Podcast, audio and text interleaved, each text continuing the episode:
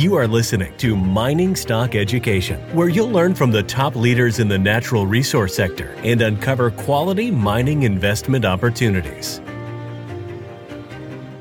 So I certainly don't believe in loosening my standards with regard to the quality of the companies that I buy. And I, I would never, I would suggest not doing that. Where I would suggest being, I'll put it this way, more flexible is with uh, things like price limits and so on. I mean, uh, for, for five years, you know, my mantra has always been put a limit in, be disciplined, don't chase stocks, etc., etc., etc. I think in this, I think in this kind of market, you need to be a little more flexible at, at paying up for some of these stocks. The risk in a bull market is tilted towards missing out rather than overpaying.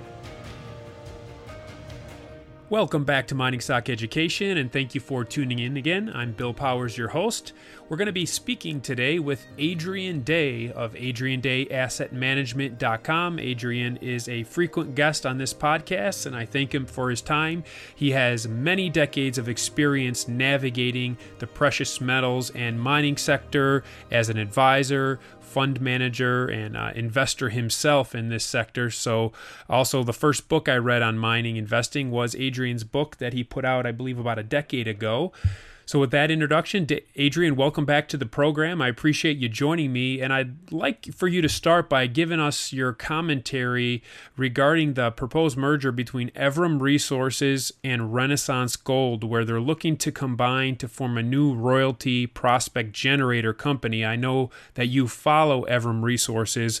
What's your take on what's uh, being proposed here? Good morning, um, Bill, and thank you very much for having me on the show. I always enjoy your podcast. Um, well, uh, uh, let's step back a second, we may. As you as you know, as an SEC advisor, I have to be very careful talking about stocks that we own with regard to the performance of those stocks. So um, I, I think what we can draw from the Evrim and Renaissance uh, proposed merger, we can draw various lessons that would apply to a lot of companies. So, and then we'll talk about Evrim a little bit if we if we may. I think in in the and, and again, stepping back, if I if I may, um, in the gold mining industry, there are several major problems that are known that are recognized that everybody understands. One of them, of course, is the difficulty of finding new ounces. So that primarily applies to the major miners, and that's why we've seen the merger positions among the bigger miners. And then the other the other I think one of the biggest problems in the sector that affects the smaller companies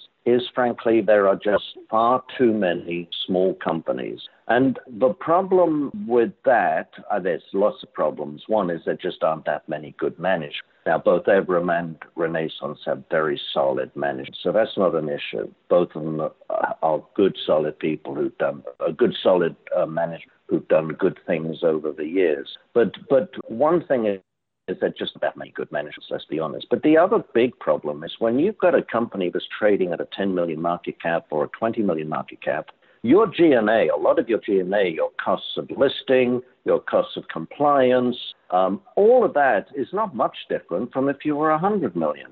And so the problem is that smaller companies tend to spend very high percentage of their I'll call it revenue, very, a very large percentage of their annual budget goes into G&A and not into the ground. And so the concept that a lot of people have been talking about for many years, actually, and when I say a lot of people, some of the companies, but also some advisors and brokers, you know, have been pushing this. Some of these smaller companies need to get together. And um, when there's a fit, obviously, they need to get together in order to reduce uh, um, their, their G&A, which is essentially, um, I mean, some of it's essential, some of the compliance isn't, in my view, but some of it's essential, but it's not really advancing advancing the uh, any of your projects or advancing um, the goals of the company. So in the case of Evrim and Rena- Renaissance. Again, both very, very good companies with um, good managements, but complementary. So you've got Evrim, which has very strong, and Evrim's CEO is going to remain CEO, and the um, uh, chairman of the board is going to remain the chairman of the board. Two very dynamic, ambitious, in a good sense, people. On the on the Renaissance side, you have um, uh, you know a, a, few older people, but are, are sort of stepping back but you've also got a quite deep um, exploration team with very, very keen, with very deep knowledge of, of Nevada. And so you bring together two companies, Evrim, which is, is primarily in western Canada and in western Mexico, and um, uh, Renaissance, which is primarily in uh, Nevada, and that's all on the same, all on the same um, mountain range, all on the same big trend.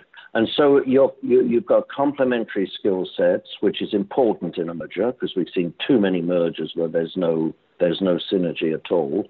They are going. They each have a G&A of about one to 1.2 million a year, and they are going to be able to cut 800,000. That's the. That's a significant saving just by bringing two companies together. so you know, I'm giving you some of the background on an industry basis, but you can see from some of my comments that I, I think this merge is going to be uh, potentially very, very good for the company. You know, when you're looking for royalties, whether you're generating your own projects and trying to turn those into royalties, which both Evrim and Renaissance have done so far, but you're also going out looking for other projects or royalties that you can acquire the truth is, being somewhat larger, having a lower cost of capital, definitely helps you. Definitely helps you. When you're a 10 or 15 million market cap company, your flexibility is very, very limited in terms of, of acquisitions. When you're 30 to 40 million, um, you know, it's a little bit different. Uh, well, it's twice as good actually. So I don't know. If, I don't know if that helps at all. And Evrim combined, I mean, you know, in this new market, it'll be it'll be more more like a, an 80 cap company. So, you know, that's a real substance there now. When these companies combined, Adrian, as you know, one of the things that stands in the way is often the executive of one of the companies giving up, or several executives giving up their salaries. So, were there change of control fees at play here that kind of incentivized the two companies to merge? No, um, you're, you're, absolutely right. That is that is an issue. And I know of. I, I won't talk about them, but I know of several proposed mergers that would have been good but fell apart because, you know, the one side, the one side being taken over, um, insisted on outrageous uh, fees, and often, frankly, fees that had only just been put in place after the merger discussions began. It's outrageous, it's egregious, and so I frankly, I, I frankly tip my hat to the Renaissance people um, for putting ego aside because you know, as I say, the CEO is now going to be the CEO of Evrim, so the CEO now becomes the vice president of exploration or something. Um, no, it's uh, vice president. Sorry, but um, so I I really tip my hat to these people. One of the things that um, did help, as I mentioned, was some of the key players that at um, Renaissance have been stepping back a little bit. You know, they've been in the business a long time. Um, as far as I know, there are no change control fees, but I certainly know there are no egregious change control fees. I know that. And I'm sure that pe- people who are being laid off, by the way, are going to get severance, obviously but but not the sort of thing you're talking about. Yeah. Thank you for that clarification, Adrian. My next question has to do with how you assess management and management teams.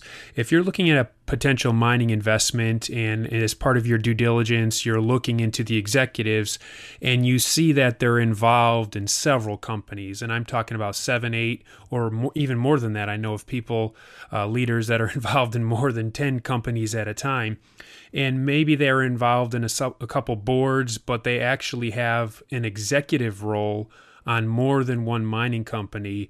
Uh, is that a turnoff to you? And you know, when how are, are you concerned about a diversion of their time? And are they going to really be able to focus and devote their time to the company that you're thinking about investing in? I, I think you've answered your question. You've said everything to be said. Yeah i mean if you've got an executive with very, very, very rare exceptions, you want that executive to be dedicated 100% of it to, to one company. And particularly for these small entrepreneurial type companies, you, you want someone who works not 100%, but someone who works 150% of the time for that company.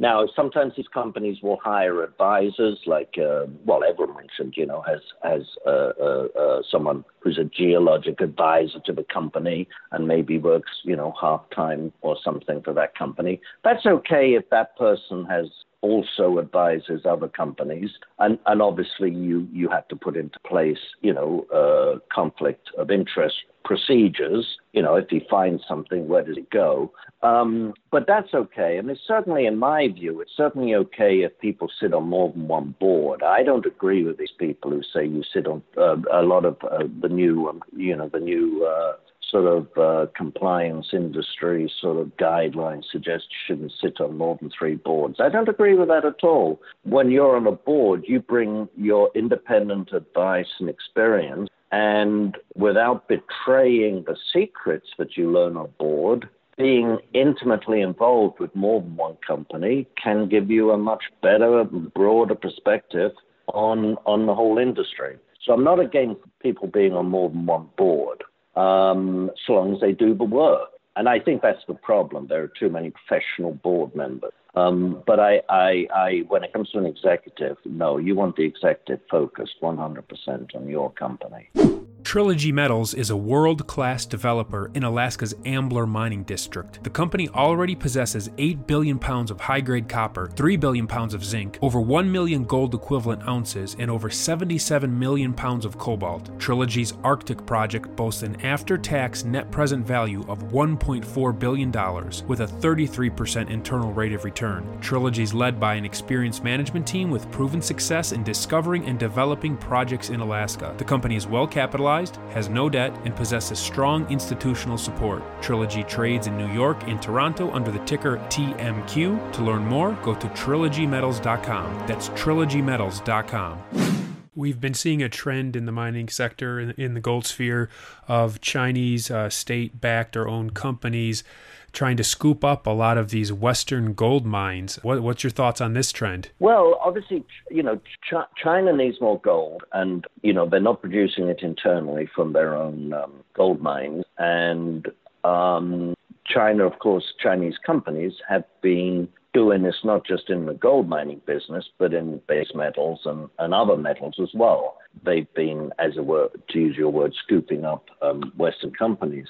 In the gold space, I frankly think they've been overpaying. Well, not even overpaying. They've been picking up some pretty marginal assets without naming names. But I think uh, you know it's pretty obvious some of the some of the assets I'm referring to. They've been picking up some pretty marginal assets in, in the recent past um, and overpaying for them. So that's not necessarily a bad thing for us investors. Um, but I think I think generally, I mean, what they what they're obviously doing is is just trying to you know trying to diversify outside of China and build global companies. And you know, some of these companies have swooped in on some pretty key assets, like Zijin bought um, uh, Nevsun, you know, which bought um, the, the Timok property from Reservoir you know, that's a pretty key asset, and assets like that don't come along very often.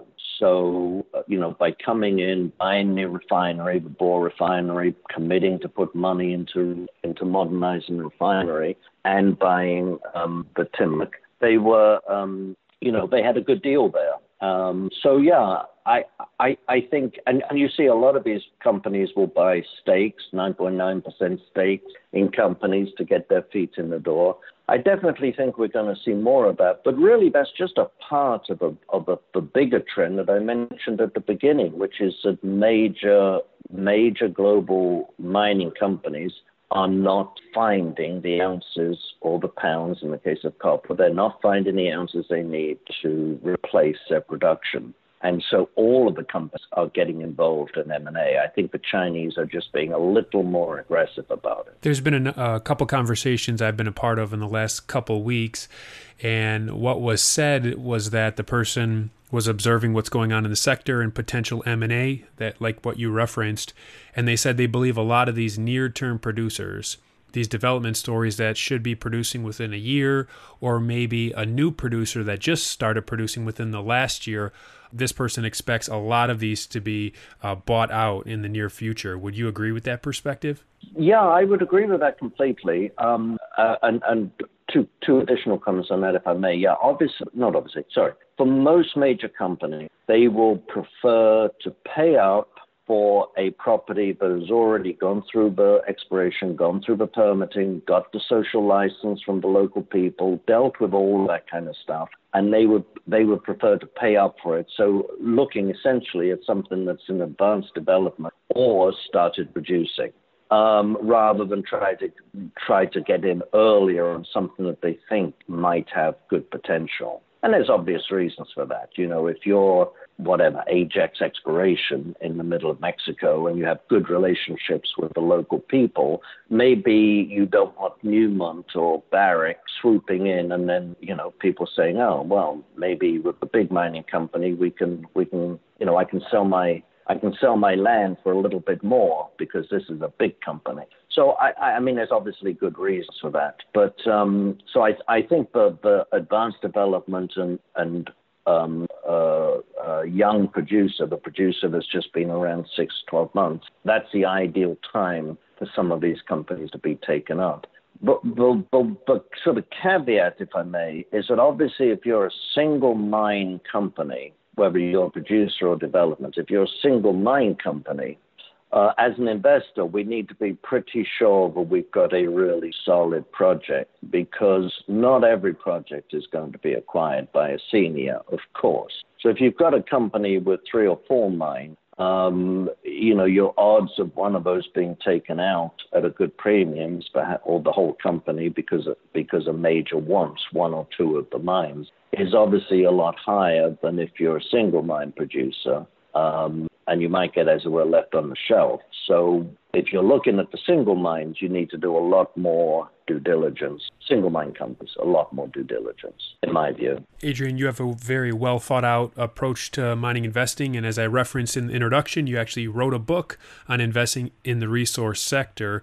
But even with the approach that you've developed over the decades, when you see gold in a bull market like it is now and the prospects for gold rising higher seem pretty good, would you be willing to loosen your standards of what you, you know the qualities you'd want to see? You know because you know a lot of these gold stocks are going to go up whether they're meet all your uh, qualifications or not. Yeah. Well i'm not going to use the term loosen my standards but the answer is yes. Um, and i think i think on two two poles i would one thing I have definitely learned over the years, much to my chagrin, is you don't want to loosen your standards on the quality of the company. And you're absolutely right. You know, um, when the wind blows, even the turkeys fly, uh, as the expression goes. But but remember, markets are volatile, and bull markets do sometimes come to an end. And if you are left holding the the cats and the dogs or the pigs, you're going to see those decline a lot, lot further than if you're holding high quality companies. So I certainly don't believe in loosening my standards with regard to the quality of the companies that I buy. And I, I would never, I would suggest not doing that. Where I would suggest being, I'll put it this way, more flexible is with uh, things like price limits and so on. I mean, for, for five years, you know, my mantra has always been put a limit in, be disciplined, don't chase stocks, et cetera, et cetera, et cetera. I think in this, I think in this kind of market, you need to be a little more flexible at, at paying up for some of these stocks. Because let's face it, I mean, I'll just pull one up uh, almost, almost at random, but not at, well, we were talking about Evrim. So let's just look at Evrim, although it's not I mean, these juniors always have particular things that make stocks go up and down. But I mean, you know, Evrim is now at 47 cents. It's been as high as a dollar 60 cents.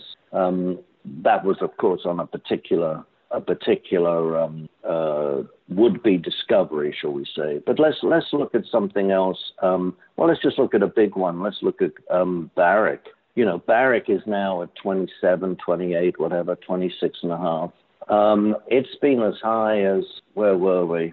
Um, it's been as high as um, come on, it's been as high as 55, 53 back in 2010. So the point I'm sorry, the point I'm making is that you don't want to be too you don't want to be too picky about saying I'm paying 26.55 and not a penny more because if it goes back to where it was just in 2010 and it is a far far far superior company today than it was back in 2010. It goes back to where it was in 2010. You've got a double. and I guess what I'm saying, I'm sorry, I'm, I'm rambling. The risk in a bull market is tilted towards missing out rather than overpaying. That's excellent advice. And since the gold equities like Barrick is up, I believe, about 70% since the mid March low, have you employed any hedging strategy, strategies in the money you're managing uh, with your gold equities recently? No, not with the gold. I mean, we do hedge in the broad market, in the global accounts we have. Um, we do hedge those accounts in various ways, but in the in the gold sector, I don't really believe in hedging. Um, I think the way you protect yourself is to, well, first of all, to buy quality. Secondly, to take profits. And thirdly, I don't believe in stop losses, but we do on some of our stocks employ stops that I call protect profits rather than stop losses. Um, because the worst thing is to have a good profit and see it turn into a loss. So the way the way I do things is we will have core positions, and these will be both in companies, you know, like Franco and Barrick and so on. We have core companies, but we also have a core position in these stocks, and then we will trade around that core position and we will also buy, in addition, um, you know, different companies that might be shorter term trades. And with the uh, with the add-on positions to our core positions, and with the what I'll call the secondary companies that we buy, you know, we will try to trade those a little bit to put some money in the accounts and, and hopefully not be stuck with them. Um, so that's not really hedging, but you know I don't believe in hedging gold, frankly, because you you, you know.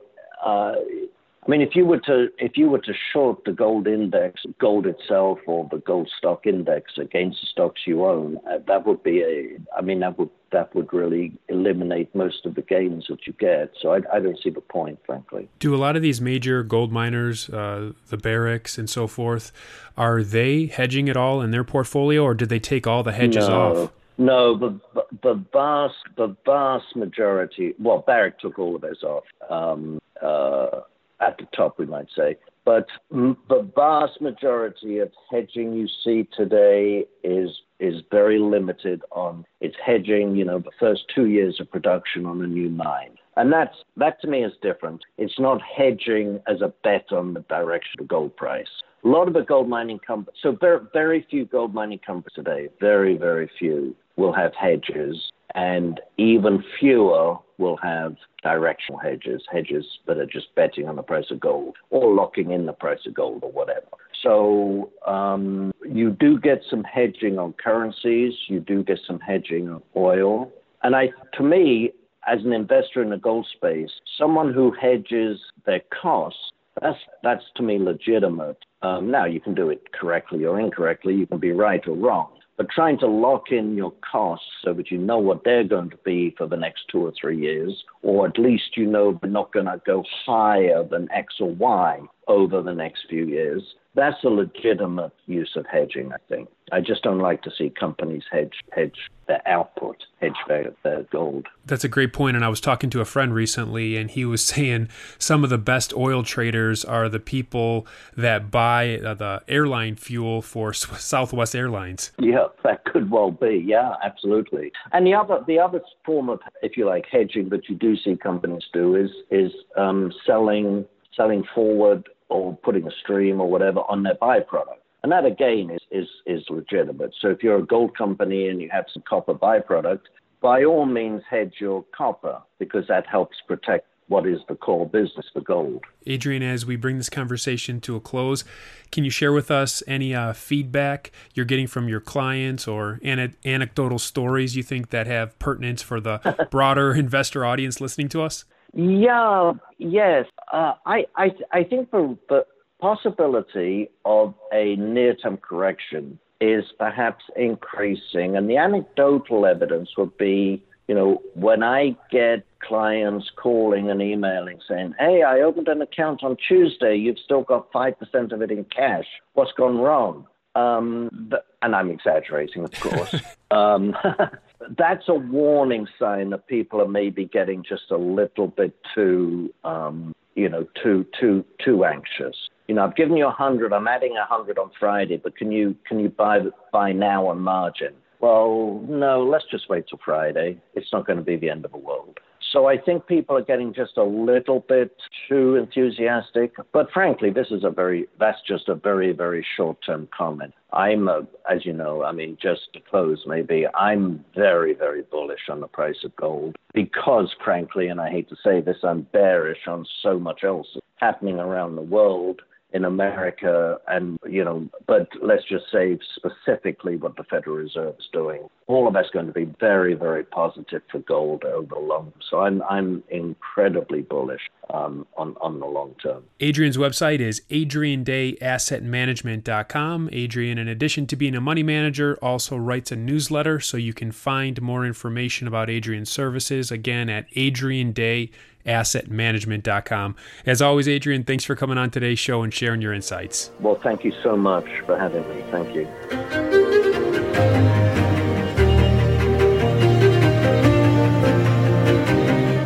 Thank you for listening to Mining Stock Education. Please subscribe and share this show with like minded investors. Connect with us at miningstockeducation.com and sign up for our email list to stay in touch. Much success to you as you learn about, invest in, and profit from mining stocks. The mining business is one that generates gigantic wealth. You know, a good drill hole that converts might cost fifty or hundred thousand dollars, and it might discover something worth a couple billion. There is no sector that I know of that has offered up as many predictable circumstances uh, where there was the possibility, certainly not the certainty, but the possibility of 10 for 1 returns, as there is in small cap and micro cap mining stocks concomitant with that, if you don't do the work, or even if you do do the work and don't discipline yourself on the sell side, there are very few places in the world where you can lose as much money as quickly as in mining stocks, too.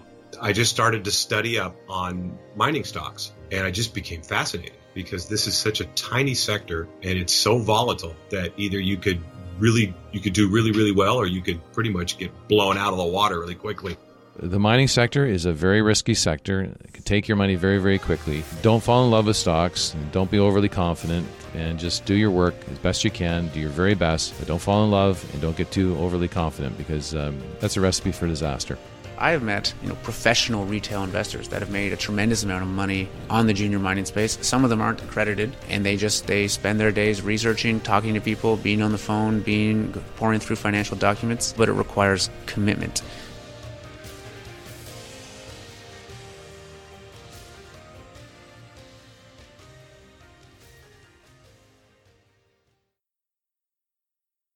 This podcast is for informational purposes only and is not to be considered personal legal or investment advice or a recommendation to buy or sell securities or any other product. We make every effort to be accurate, but the information presented is not to be considered infallible. It may contain errors, and we offer no inferred or explicit warranty. If personal advice is needed, consult a qualified legal, tax, or investment professional. Do not base any investment decision on the information contained on miningstockeducation.com, our podcasts, or videos. Make sure you always conduct your own thorough due diligence before investing. Realize that we may hold equity positions in or be compensated by some of the companies we feature and therefore are biased and hold an obvious conflict of interest. For our full disclaimer, please visit our website.